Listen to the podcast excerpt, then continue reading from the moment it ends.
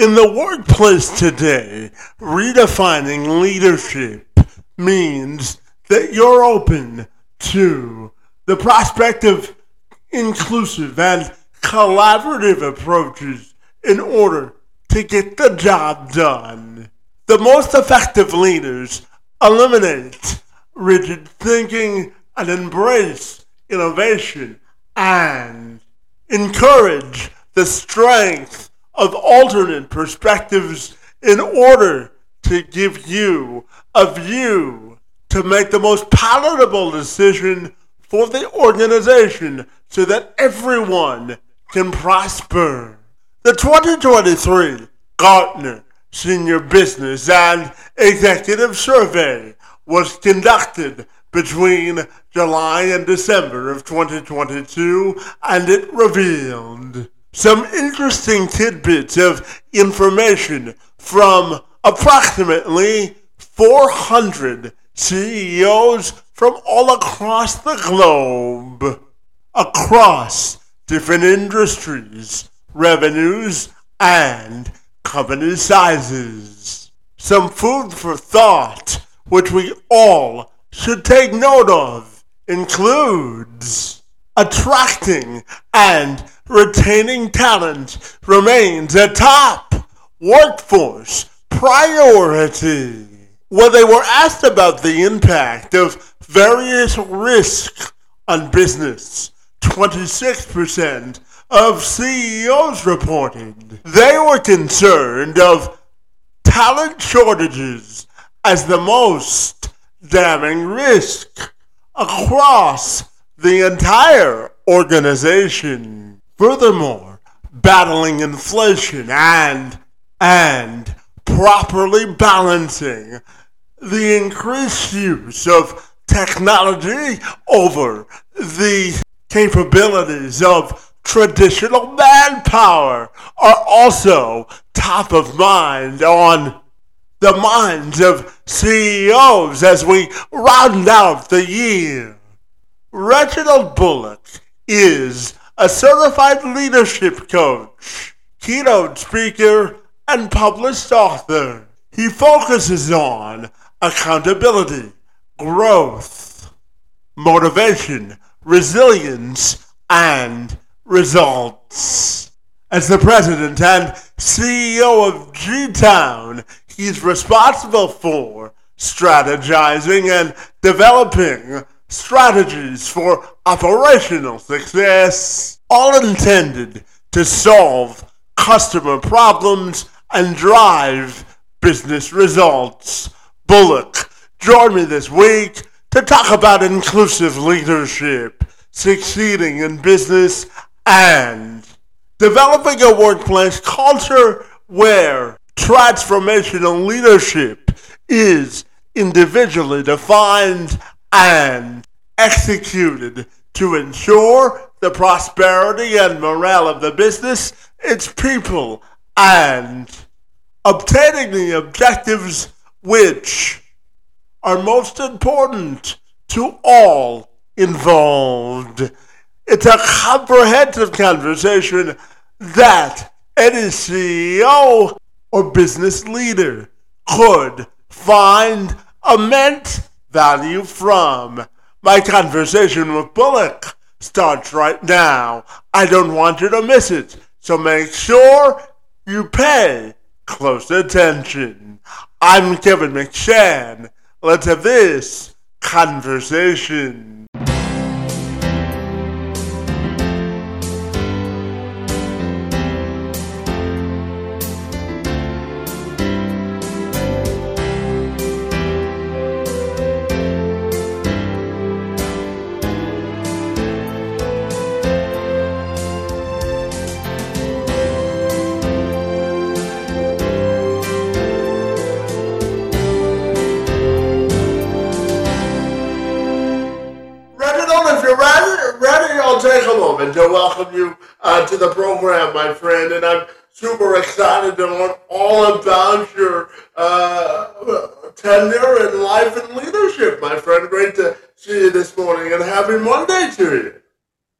Happy Monday to you too, and thank you.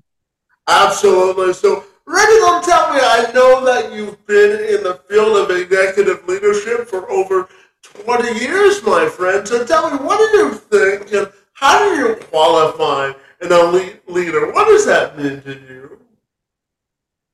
So, to me, as a leader, it means that you are helping other people, right? And so, at the end of the day, people don't care how much you know until you know, until they know how much you care. So, when you care about people and you want to help people to become the best version of themselves, then strategically you are thinking about them, their career, their family, their profession, personally, and how you are going to help them. And so the leadership piece is I put a lot of energy and effort into helping other people become the best version of themselves in any domain that they're in at work, at home, with family, with friends, and you help grow another human being. And then as a as a a strong leader, you're doing it uh, on a scale where you're growing a lot of people. Yeah, absolutely. And you know, you're also uh, a big believer in helping organizations solve problems, whether they be small or complex. So, what does it mean to you to be an effective pro- problem solver within an organization? So, in order to be that effective problem solver, you first have to understand what the challenge is.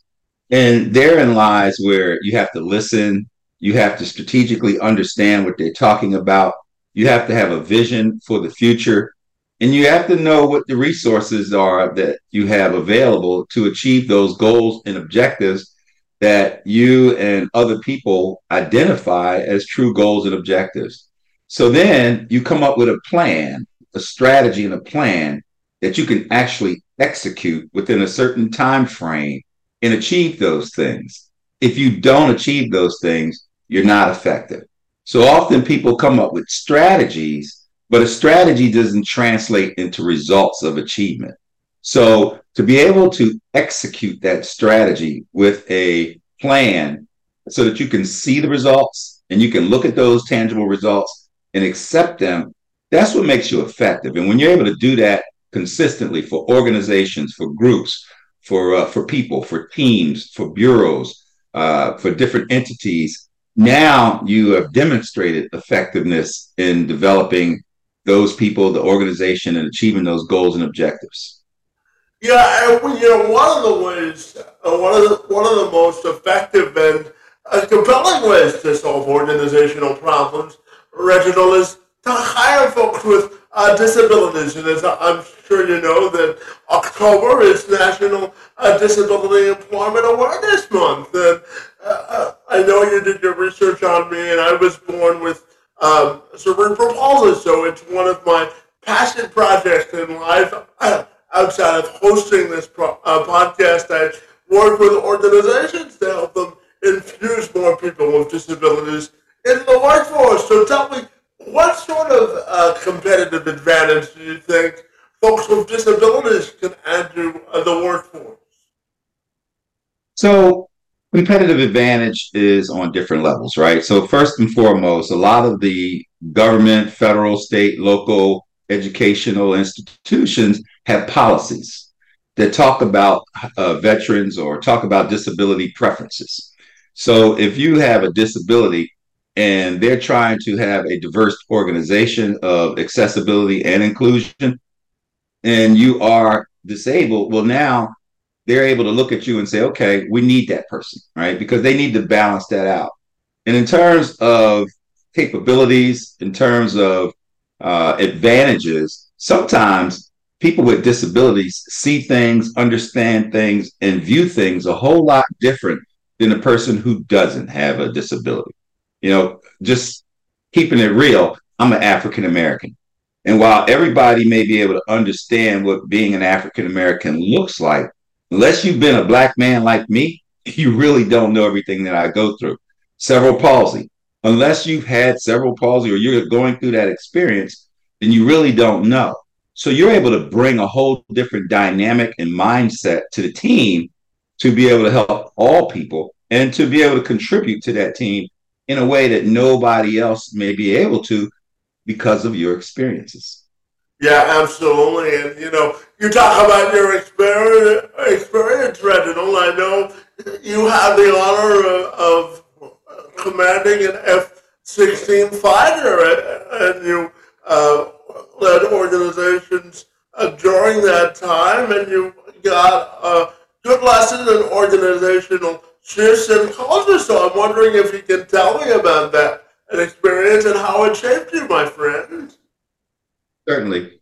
So, being a commander in the military pretty much gives you 100% authority over your organization. So, the buck stops there, so to speak. So, whatever it is you decide and whatever decisions you make, they're on you, good or bad.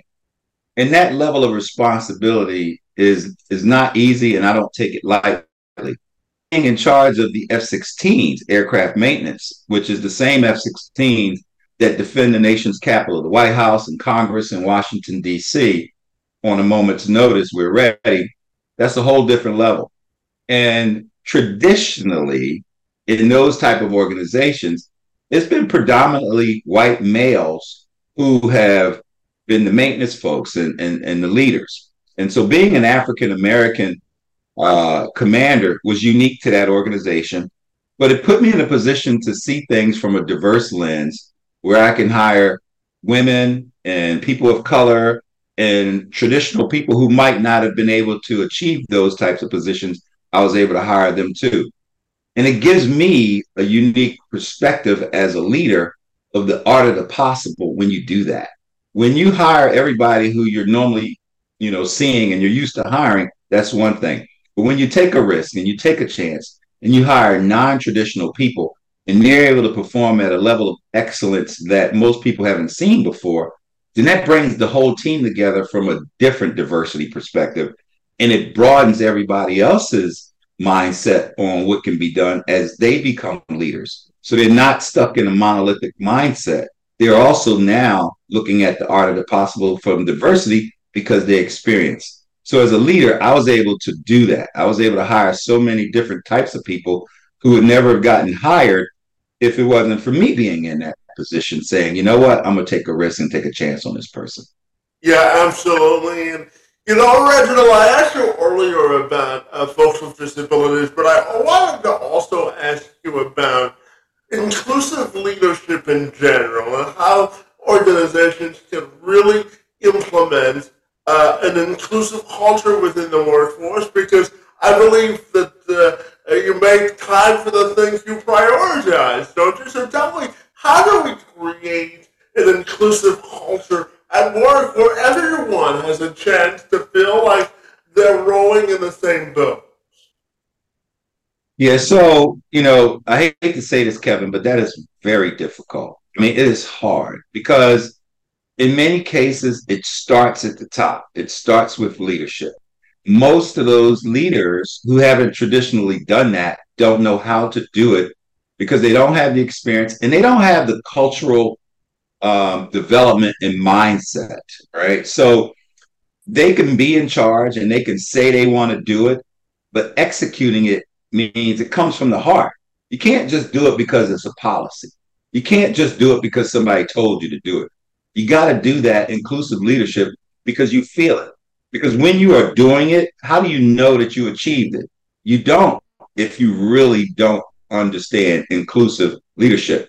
And here's the thing I look around organizations all of the time. I look at their website, I look at their org chart, and that tells me what leadership really thinks. So if I see a completely diverse organization on the org chart, then I know what leadership thinks. But if I don't see it, but they're saying they want to have an inclusive environment, well, as a executive leadership coach, one of my responsibilities is to help leaders understand how to be leaders. So, in many cases, Kevin, most of these leaders have not really been trained to be a real inclusive leader. They have not even been trained to be leaders. They got the position based on their resume.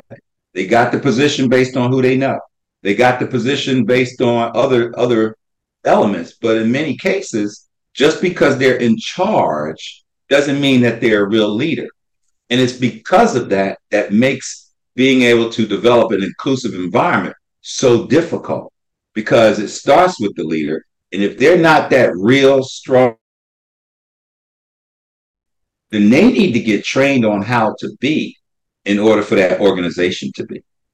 Yeah, absolutely. And, you know, Reginald, I don't know your uh, sort, sort of sweet spot when it comes to leadership is building teams and helping them with their development strategies. So tell me, how do you think we build effective teams and how important is relationship building in that process as well?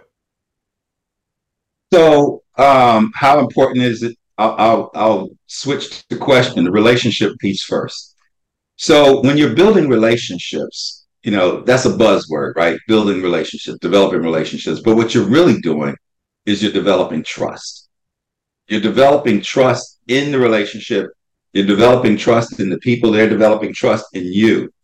When you develop that trust, now you can go to the next level of communication. So in the relationship, it is all about communication, and they say relationship is key. But if a person doesn't trust you and you don't trust them, then you really can't build on that relationship for that organization to be as effective. So for me, when I'm building that, I'm looking for all types of people and understanding what do they come to the table with, right? Culturally, you never know what they know what they may have ex- been exposed to, and doctrinally, you know, you may not know how they've been indoctrinized in their mindset. So I try to get an understanding of who these people are, who this organization is, what are the types of people, and what's their mindset. What have they been taught? What have they not been taught? And often some people have to overcome some stuff in order to become.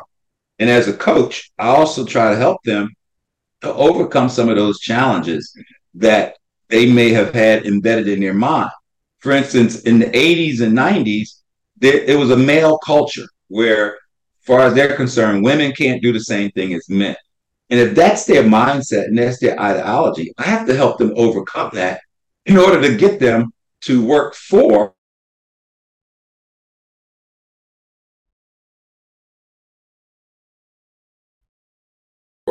because I got to get that right. I got to develop their trust. Once I develop their trust, now they're able to understand the duties, the responsibilities, the vision, the mission, the goals, and the objectives of the organization in order for me to get buy-in to help them to achieve the organizational objectives so that the organization can be the become the best version of itself. Yeah, absolutely. And, you know, uh, Reverend, based on all your experience, my friend, I'm curious, all, from, from all your years in leadership, what's the greatest lesson you've learned about leadership and cultivating the potential of people? greatest lesson is people don't care how much you know until they know how much you care. For instance, I could have an associate's degree, a bachelor's degree, a master's degree, a PhD, and all kinds of certifications with three digits after my name. People don't care until they know how much you care about them. So I've learned that it's more important for me to focus on the people and caring about them than it is about my credentials, about my resume, about my education, because all of that stuff is what I did in the past. They're more concerned about what I'm going to do for now and in the future for them. And when they really know that you care about them, now they'll do anything for you. Now they'll they'll receive the fact that you're experienced and knowledgeable in a different perspective. But people don't care how much you know until they know how much you care. And as a leader, I tell folks you shouldn't just care about the people who work for you because they may have a spouse and children and, and, and other people at home that they have to take care of. So you're responsible for them.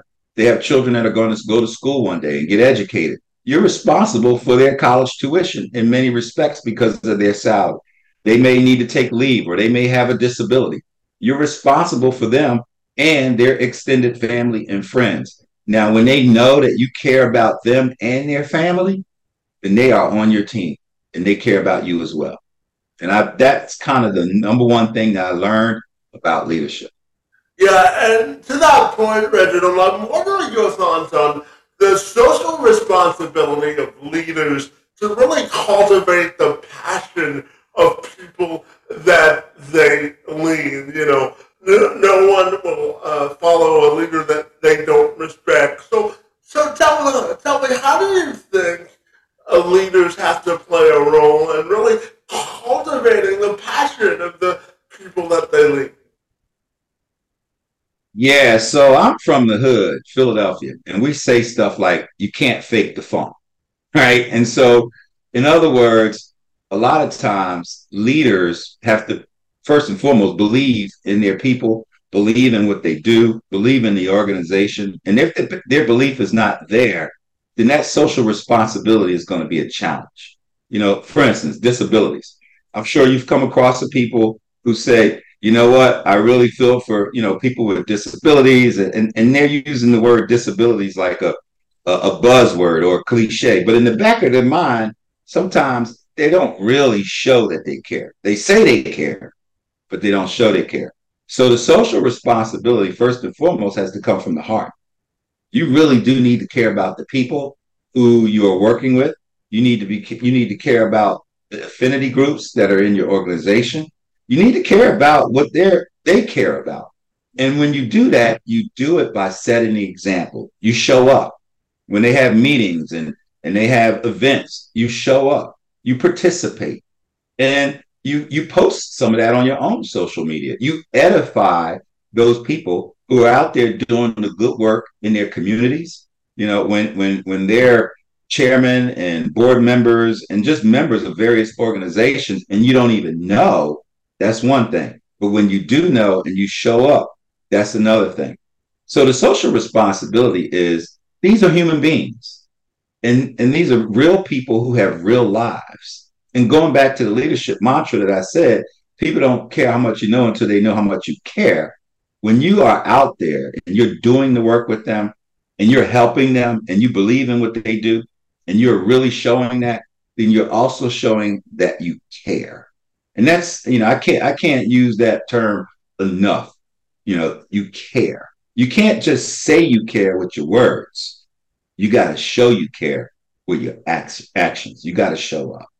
Yeah absolutely. And you know i know you also help leaders sort of uh, execute and capitalize on the talents and uh, the talents that they have within their organization and within themselves so tell me about uh, capitalizing on talent and really uh, being aware of the self-awareness you have to have to be an effective leader. What are your thoughts there?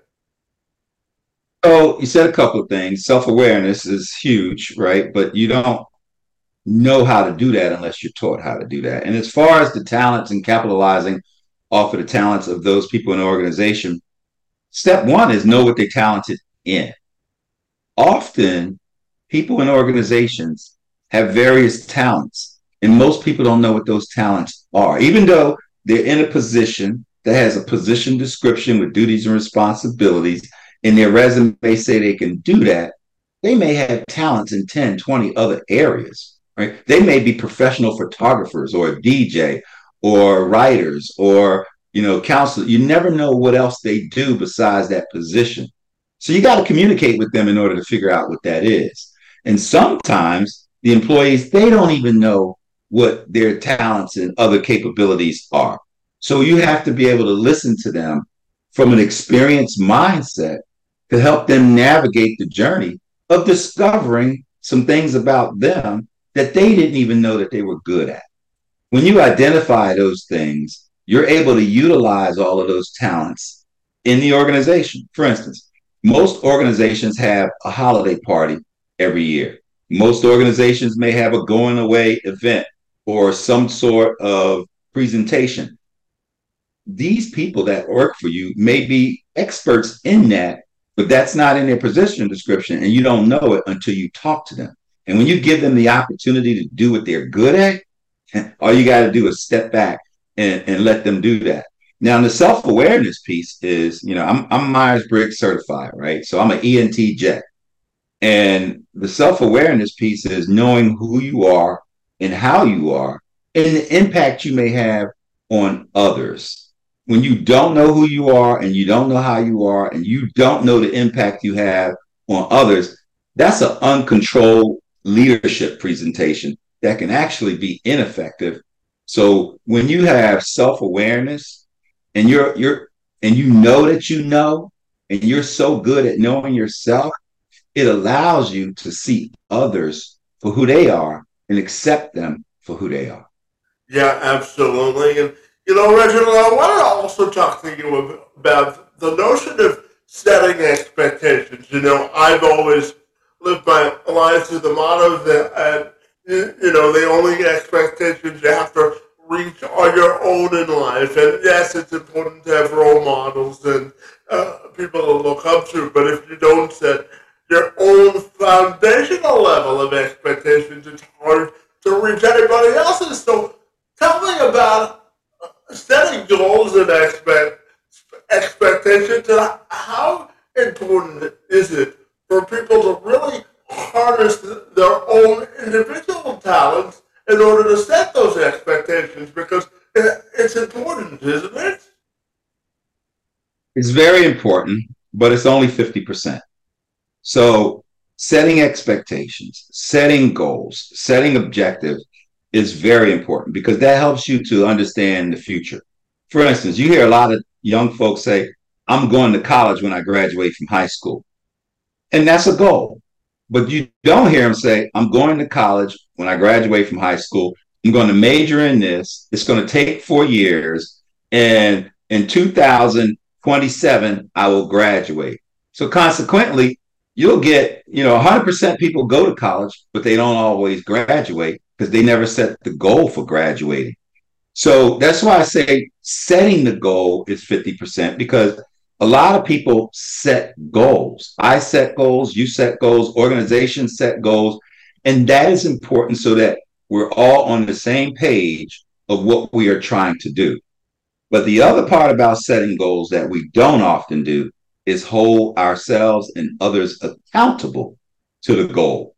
So in addition to setting goals, we also have to build in accountability to make sure those goals and objectives get done and get done within a, a reasonable time. That's why they have the SMART criteria for goal setting so that your goals are specific, measurable, uh, realistic, you know, attainable, and timeline. If it doesn't meet your your SMART criteria of those things, then it really isn't a goal so how are you going to be accountable to it? It's just words. So I agree with you that we should set goals, but we should also know that it is a goal and how we're going to hold ourselves accountable to the goal because ultimately it's not just about setting a goal, it's about achieving a goal. If I want to go to the Olympics, I could set that goal and never make it. But I want to go to the Olympics. So, what are the accountability pieces that I have to do in order to really achieve the goal. Does that make sense? Absolutely. And, you know, Reginald, when, when you look at the world today, uh, I'm curious, uh, do you think in some instances in today's world we suffer from a lack of leadership from a corporate or from a business perspective? Do you think we suffer from a lack of leadership? So I'm a, I'm a certified executive leadership coach internationally. And, and that question gets a resounding yes. We definitely suffer from lack of leadership in every facet, not just corporate, in corporate, in government, education, in the household, in the community. We suffer from lack of leadership. And the reason why I say that is because many people are in leadership positions. Many people are in charge. Many people have authority. Many people have titles, but they're not really leaders. So you have a lot of people with all of these titles and in charge in the corporate world. They're really not leaders. They are the position. Leadership is an altogether different level of responsibility. It requires a lot of work to be a good leader it's almost like you have to put work and effort into being a good leader every single day. There's a lot of education training and developing yourself as a leader, there's so many things because of your background and cultural upbringing you have to overcome in order to become that leader. And some people just haven't put that work in. Some people don't want to put the work in.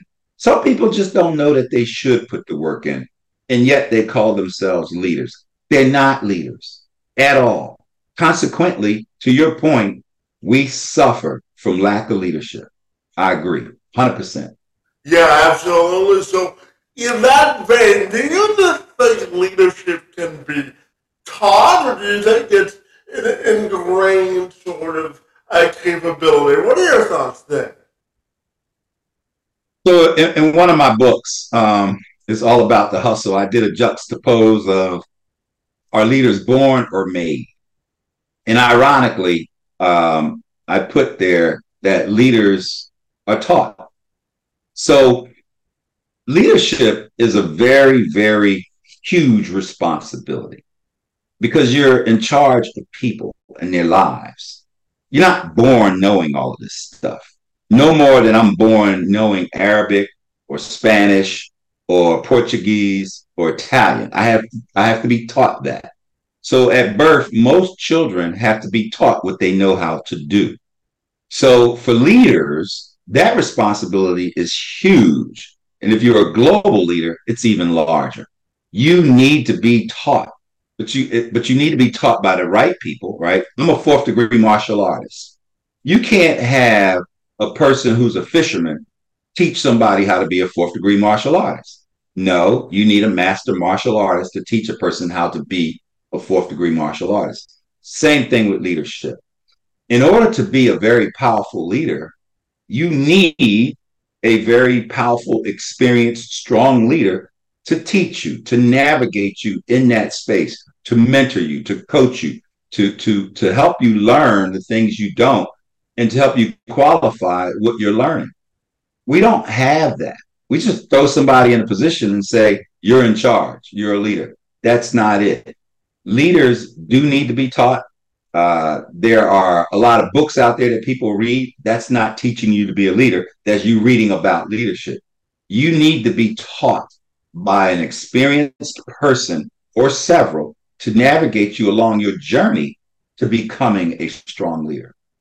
Yeah, and Reginald, I know uh, that you're also a professional speaker, my friend, and I know that authenticity is a big uh, connecting fabric to an audience when it comes to leadership and speaking. And you talked earlier about authenticity in the workplace. So, how do you think leaders can uh, multiply or sustain authenticity, authenticity, whether they're a speaker, a leader, or a successful business, business person at large?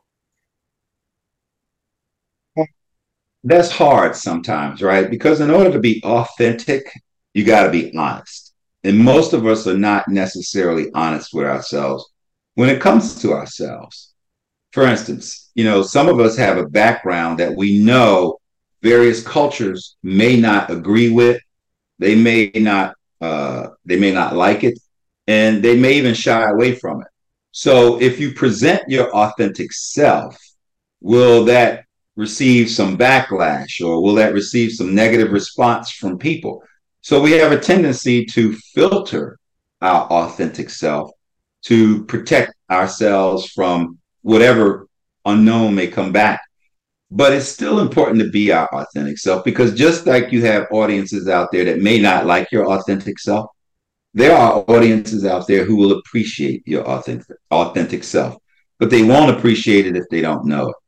So it's important for me to let folks know that I come from the projects of Philadelphia, that I never met my fa- my father. I'm a single parent. You know, my mother was on, on welfare for a while and we had food stamps. And I was dyslexic and illiterate as a child growing up in the streets of Philadelphia, just trying to survive. And and and so that's me. That's my authentic. So the fact that I'm an executive and I have degrees and I have all of these other accomplishments okay, that's my authentic self as well. So I try to present my whole self because audiences will resonate with the truth more so than they will resonate with the lie or the filtered uh, mask of who you are, because eventually the truth comes out. So I just try to be me as often as I can in the spirit of helping the audience to see themselves for who they really are so that they can become a better version of themselves. Yeah, absolutely. And Reginald, in the few minutes I have left with you this morning, I, am curious to ask you about if, if I asked you to define your own sort of defining moment of difference and how you celebrate the impact you've made on the world, how would you classify your defining moment of difference to this point in your life? I would say the defining there's so many, Kevin. I mean, that's a setup question, man, to try to figure out which one. so uh, when I became an officer in the United States Air Force, that was a defining moment. I was enlisted in the United States Air Force for almost 13 years. And then I became an officer in the Air Force. And those two positions, duties, responsibilities, and authorities are very different. As an officer, I took the same oath of office as the Vice President of the United States. And that was really profound because it just let me know how powerful of a responsibility this is, how much authority I have to defend the United States against all enemies, foreign and domestic, based on the Constitution. But then all of the work that I had to do to be that good officer, to be that awesome officer that everybody respected, meant I had to let a lot of things go that I was used to doing. I had to change. I had to transform. I had to become more than I even knew I could ever become. And that was a defining moment because that set me on a trajectory of becoming the best version of myself. And I didn't know it at the time, but hindsight 2020, that probably was the defining moment that gave me the choice and the opportunity to transform, to change. And I embraced that change and I transform and I still continue to transform every day to become better. Yeah, and speaking of that, my final question for you uh, this morning is when you look at your life and legacy, I'm curious from a personal and professional uh, perspective, how do you want your legacy to be determined? Uh, well, Mahalia Jackson was a very profound singer. And my mother, before she passed away, used to say, if I could help somebody along the journey or the road that they're going, may my living not be in vain. So I just want to be able to help people. So my legacy is that I help people to become the best version of themselves. And as a result of everything that I've learned and know in doing so to help them, my living was not in vain. Yeah, absolutely. And, you know, uh, Reginald, I know you've got books and, and you've got uh, ways for people to, to book to speak. So if they want to get connected with you, my friend, what's the, the best way they can do that? So my name is Reggie Bullock. I say go to www.reggiebullock.com. You can Google my name I have websites. I'm on a- Amazon. You can you can purchase all four of my books. So Google my name, Reggie Bullock or Reginald Bullock, and you will see everything that you need to see. Well, fantastic. Well, Reginald, this was a great way to start my week talking about leadership, Same here. inclusion, and everything in between. My friend, you're doing great work in the space of leadership, and I want to thank you for being here and engaging in conversation with me this morning. It's most appreciated. Thank you, Kevin. Thanks for having me.